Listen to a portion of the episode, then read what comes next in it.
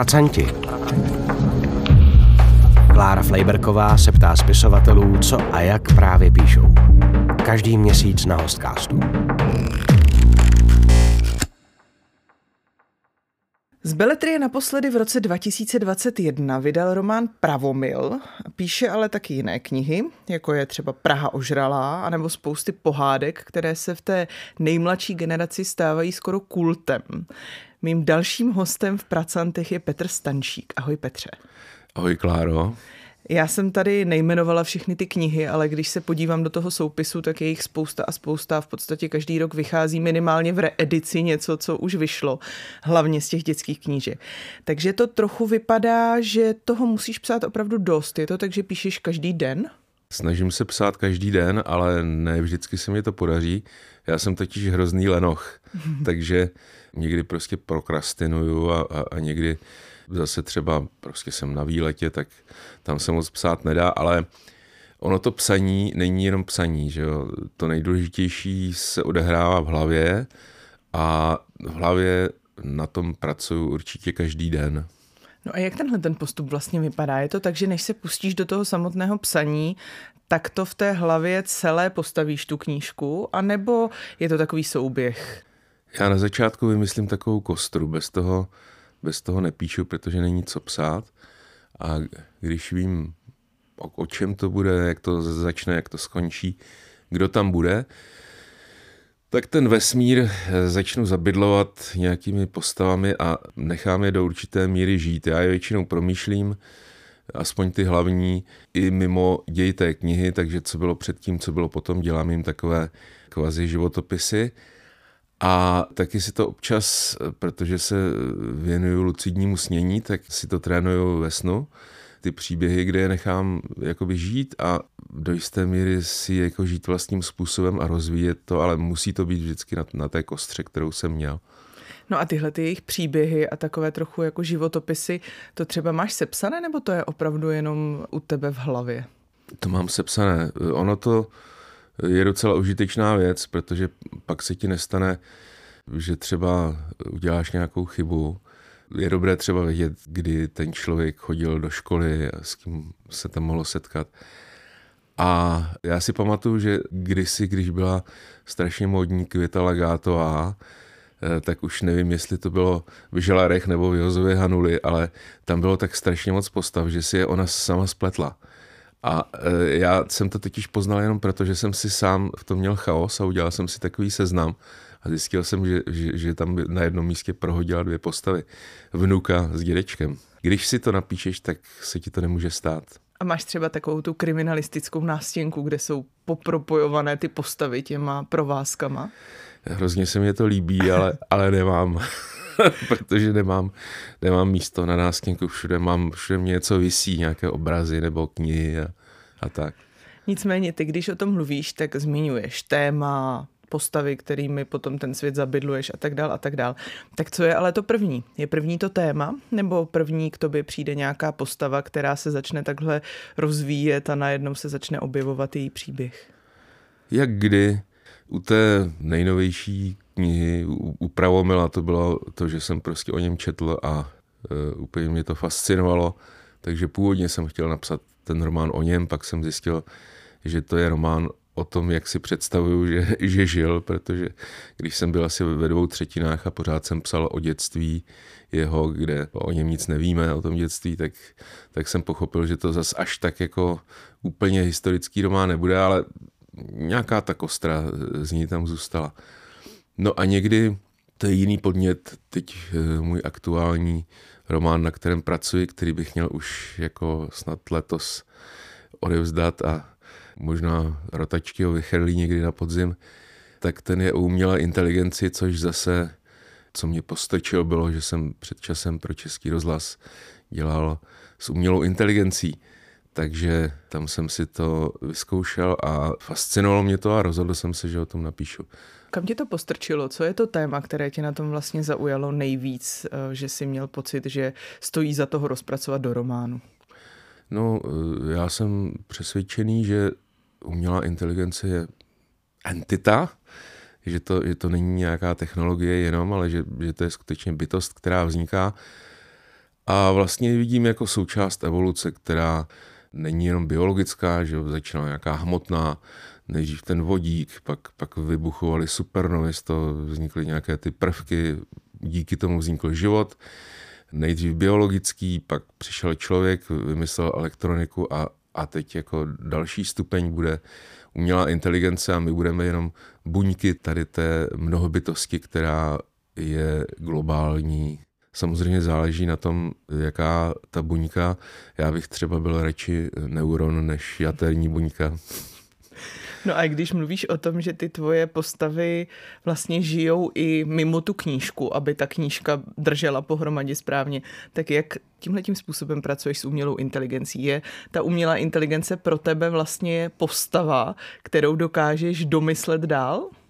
Ano, je to jedna, jedna z postav, není to úplně hlavní. Hlavní postava je člověk a musím říct, že poprvé v životě to není muž, není to úplně jenom žena, ale, ale je, to, je to žena taky, což není snad proto, že bych se chtěl vést na nějaké vlně módních tanců, ale e, prostě zjistil jsem, že, že už mě jako v současnosti, protože ten román se pochopitelně není v historii, odehrává se v blízké budoucnosti a je to zároveň postapo a, a, a detektivka a román zasvěcení a všechno možné, jak už to je u mě zvykem, tak tam už mě vůbec nefunguje jako hlavní hrdina muž, protože z toho našeho světa jako tak ubývá maskulinita, že to prostě najednou nefunguje.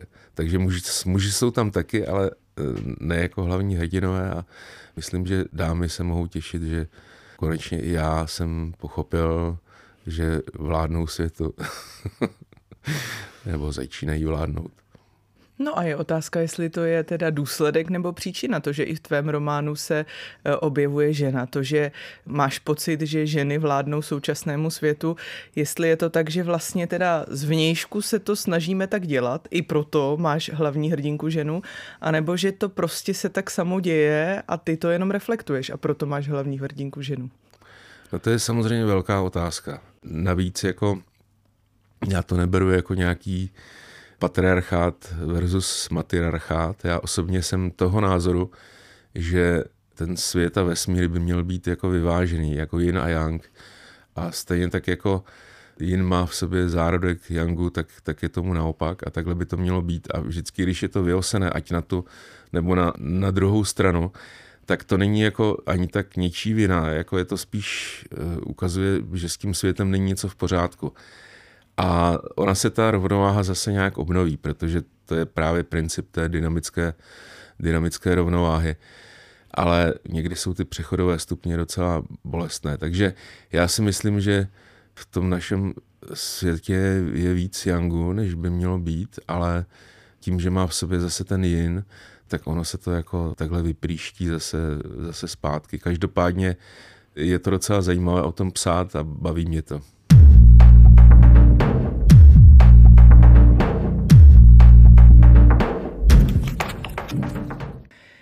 Když mluvíme o téhle té nové knížce, tak dá se říct, jak dlouho si na ní vlastně pracoval a jestli je to nějaký standardní čas, anebo se ti to třeba liší podle toho, jaké téma zrovna zpracováváš a někdy to prostě se chrlí samo a někdy je to složitější a delší proces?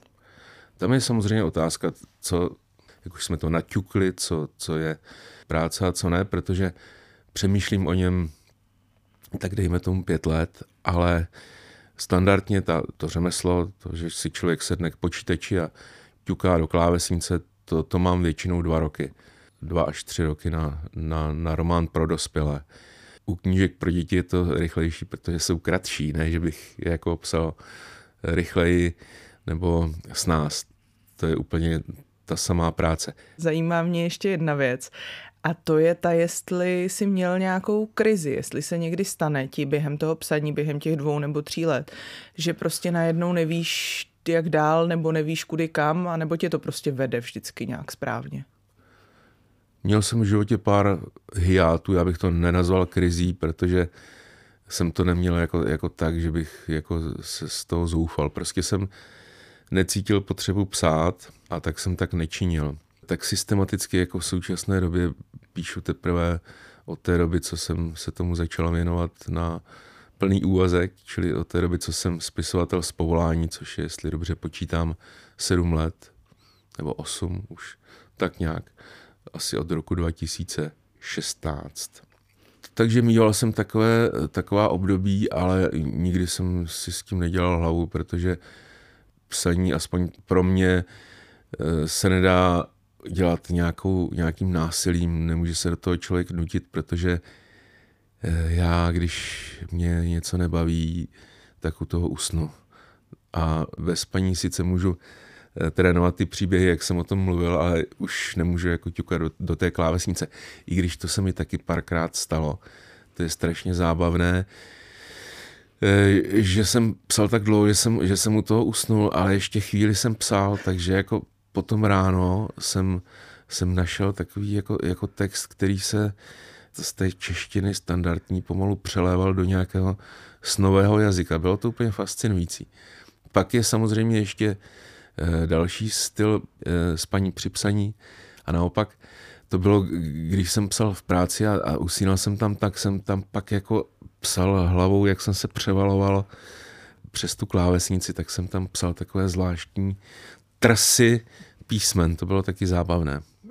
A něco z toho se někdy v životě dostalo eh, do knihy reálně potom? Třeba řekněme ta předfáze, než se to dostane už opravdu jenom k že je to něco v té mezifázi, kdy už trošičku spíš, ale ještě ne úplně a najednou zjistíš ráno, že to vlastně je nějaký obraz zvláštní, který bys možná nenapsal, kdyby si byl úplně vzhůru? Něco z těch přechodů do toho snového stavu jsem použil a hlavně ten princip jsem mm, použil, myslím, v Mlínu na Mumie. Tam je, tam je jedna taková pasáž, kdy hlavní hrdina usíná při, při čtení novin eh, ve vlaku a tu náladu jsem se tam pokusil zachytit. Já mám sny moc rád. To je moje velké životní téma. Když jsi teď spisovatel na plný úvazek, nebo z profese, je to tak, že máš vlastně volné dny a máš je připravené na to, aby si psal. A jak ty dny vypadají? Je to tak, že máš nějaký standardní čas, kdy ti to vyhovuje? A nebo prostě, když to zrovna jde, tak k tomu sedneš? Nebo jak s tím časem, který na to máš, vlastně zacházíš? Já jsem sova, noční pták, takže jako e, většinou píšu až tak po slunce západu. Končím někdy ve čtyři ráno, to většinou můj kolega spisovatel a kamarád Ondřej Hýbl právě začíná, takže se někdy setkáme, protože si u toho občas píšeme přes nějakého messengera a takže tedy ve čtyři eh, jdu spát, eh, zbouzím se v deset, to je můj čas a pak přes den eh, se věnu takovým těm normálním věcem jako domácnost a a tak dále, rodina. Zahraju si počítačovou hru, někdy si něco přečtu. No a tak hezky uplyne den a, a už se začíná smrákat a už mě na prstech začnou růst ta písmenka a už je pomalu čas začít psát a takhle to je. Ty jsi zmínil, že to psaní dětských knih je pro tebe v podstatě totožné, aspoň v něčem, jako psaní eh, knih pro dospělé. Říkám aspoň v něčem úmyslně, protože mě zajímá, jestli v něčem taky ne. No, liší se to spíš jako tím, že v knihách pro děti není sex, který jinak používám dost často a rád. Pak jsou takové přechodové eh, stavy, teď poslední, protože píšu i pro mládež, takže poslední eh, kniha H2O a skázanostný prstenec, která už je pro 13-14 letý, tak tam samozřejmě není sex, ale už, už se třeba políbí nebo, nebo něco takového. Což teda jako jezevec Chrujda s lasičkou Aničkou si občas taky dají pusu, ale to ještě není polibek, to je pusa. Takže, takže sex, eh, potom u knih pro děti to končí dobře u mě, a u knih pro dospělé většinou naopak. Já jsem zjistil, že jsou pasáže z mých knih, které eh, nemůžu číst na besedách, protože u toho pláču. Já, já jsou to, což je samozřejmě perverzní, protože eh, za to utrpení těch postav můžu jenom já, že? A kdybych chtěl, tak, tak, to, tak to mohu jako změnit, ale co si budeme nalhávat, ty postavy jsou nejzajímavější, když, když je necháš týrat. No, tak to je druhá věc. A třetí věc je, to už je taková formalita, že jako pro ty děti nemůžeš používat moc dlouhé věty a moc cizích slov a, a, a takové věci, přizpůsobit ten styl, ale ne jako takzvaně psát dětsky, to je vůbec jako to, to, to nejhorší, to jsem nesnášel už jako dítě.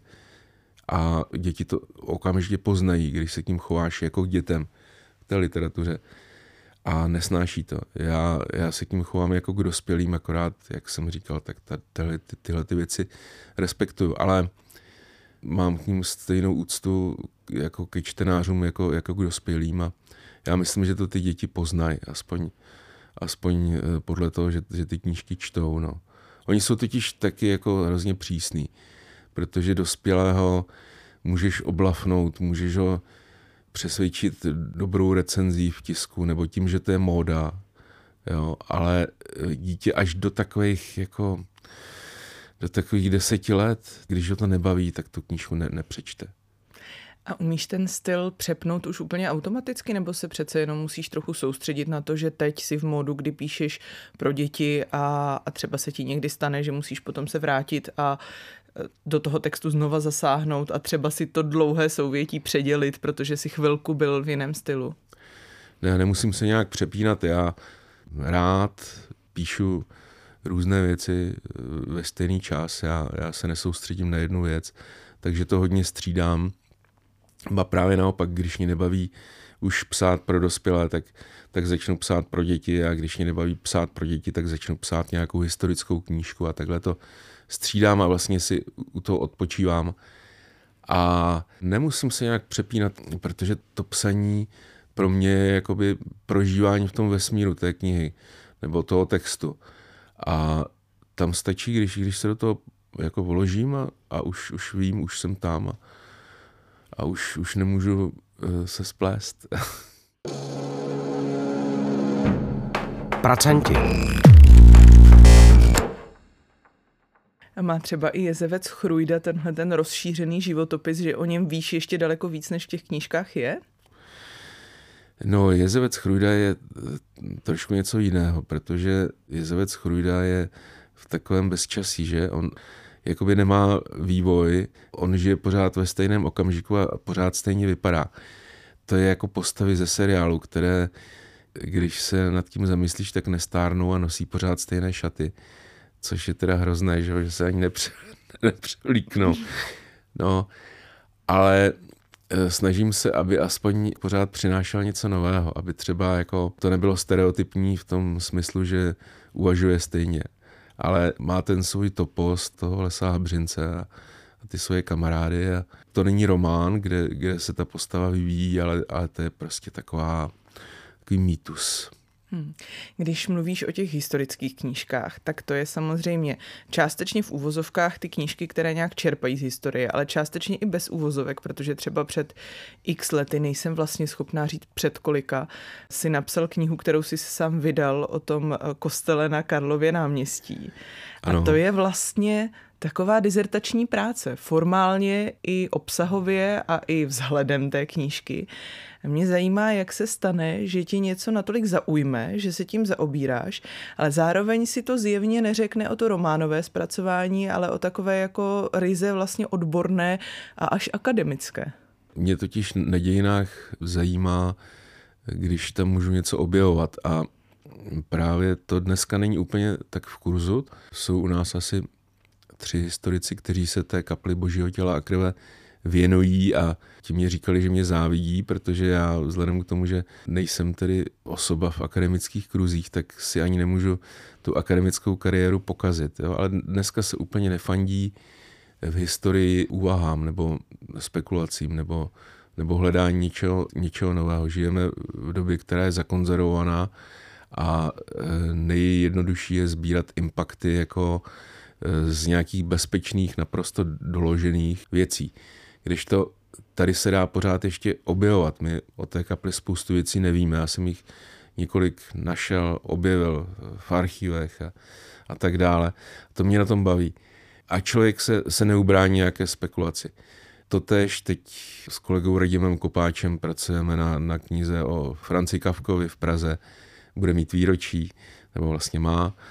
A taky by mě nebavilo o tom psát jako to, co už bylo, ale doufal jsem, že se mi tam podaří najít několik nových věcí a skutečně jsem je tam našel, takže jako to je na tom hrozně zábavné, že ta historie není jenom jako eh, nějaké přemílání eh, jak už zdrojů nebo, nebo názorů, protože historie je vždycky výklad, nějaká objektivní pravda, ta zmizela v tu vteřinu, kdy, kdy ta vteřina uplynula ale jako de- detektivka najít tam něco nového a, a ta práce je skutečně někdy detektivní, třeba jako u toho Kavky, eh, kdy se setkal poprvé s Milenou Jesenskou. To je strašně zajímavá otázka, jestli ještě na konci roku 1919 nebo až na začátku roku 1920 No ale říkáš, že je to detektivka, ale zároveň eh, z toho tématu kaple božího těla a krve, říkám to správně? Ano. Ano. Se román nestal, z Kavky nevím, jestli se chystá román, anebo jak ten výstup vlastně bude vypadat. To je taková podotázka, pokud na to můžeš a chceš odpovědět. No, asi ani ne, protože ten, ten Kafka je takový trochu jako, uh, už, už bych řekl, opotřebovaný. A já se spíš snažím najít nějaká témata, která, která jsou trošku neokoukaná. Ale uh, já jsem i tu kapli použil na nikoliv pro dospělé, ale dobrodružné sci-fi pro, pro mládež. H2O a poklad šíleného oka, tak tam je tam je ta kaple, tam je, tam je spousta věcí, třeba gotické metro tam je. No a proč se stane, že třeba když eh, zkoumáš pravomila a zaobíráš se jeho osudem, takže ten výstup je román a když se zaobíráš kaplí, tak ten výstup není román. Dá se to říct?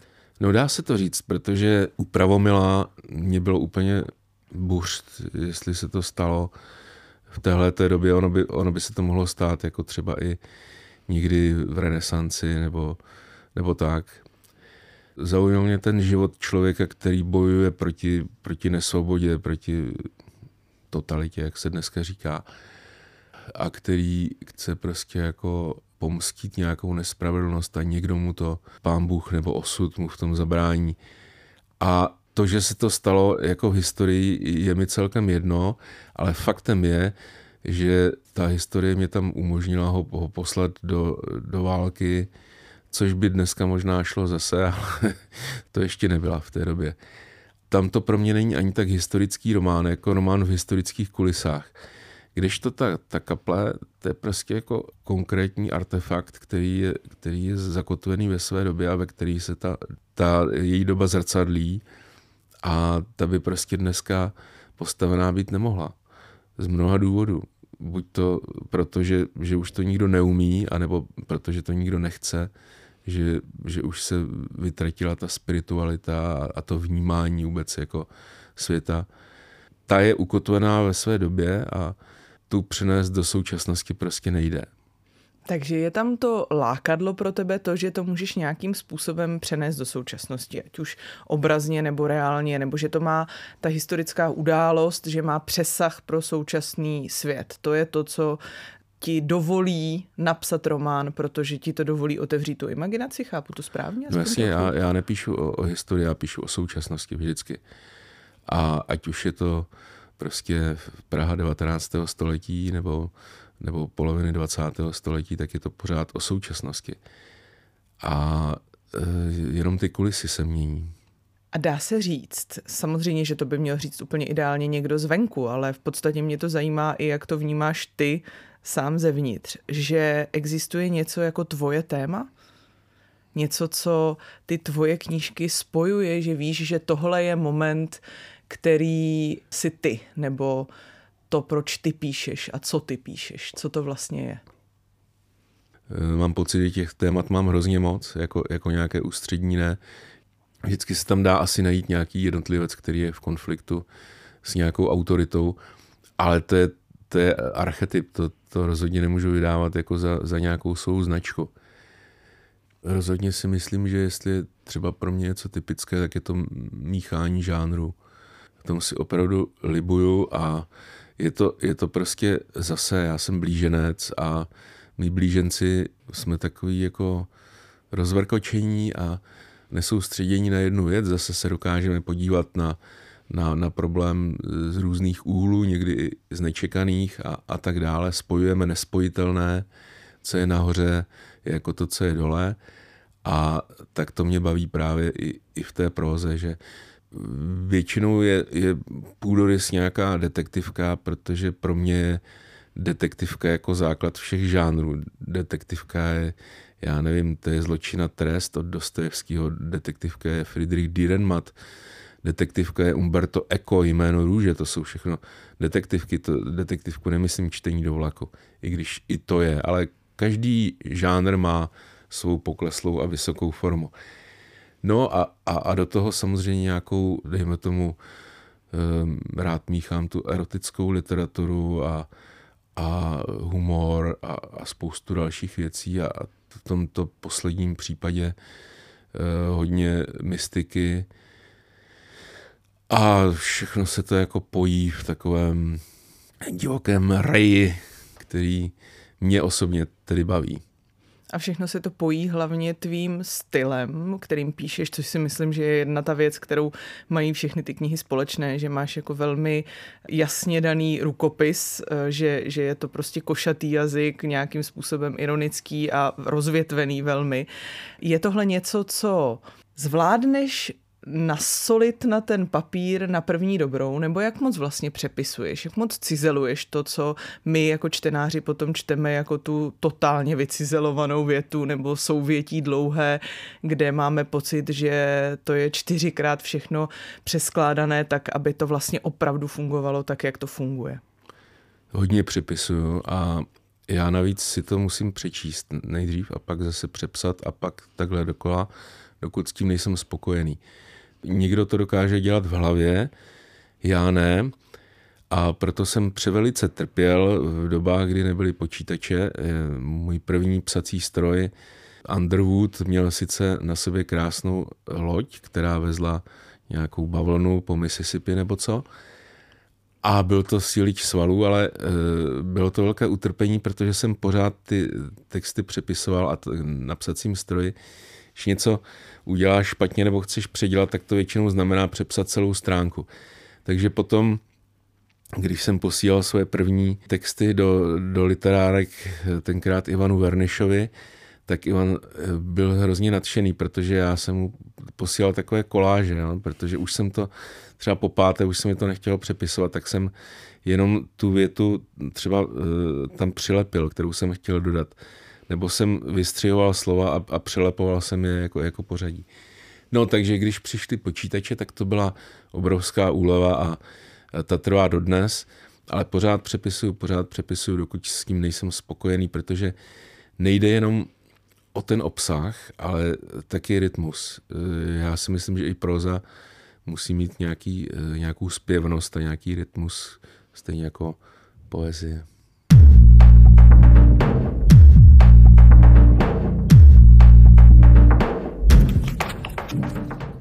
Takže tu poslední knížku, která se teď chystá k vydání, tak to už si přepsal mnohokrát. Takže kolik kol přepisování ještě očekáváš?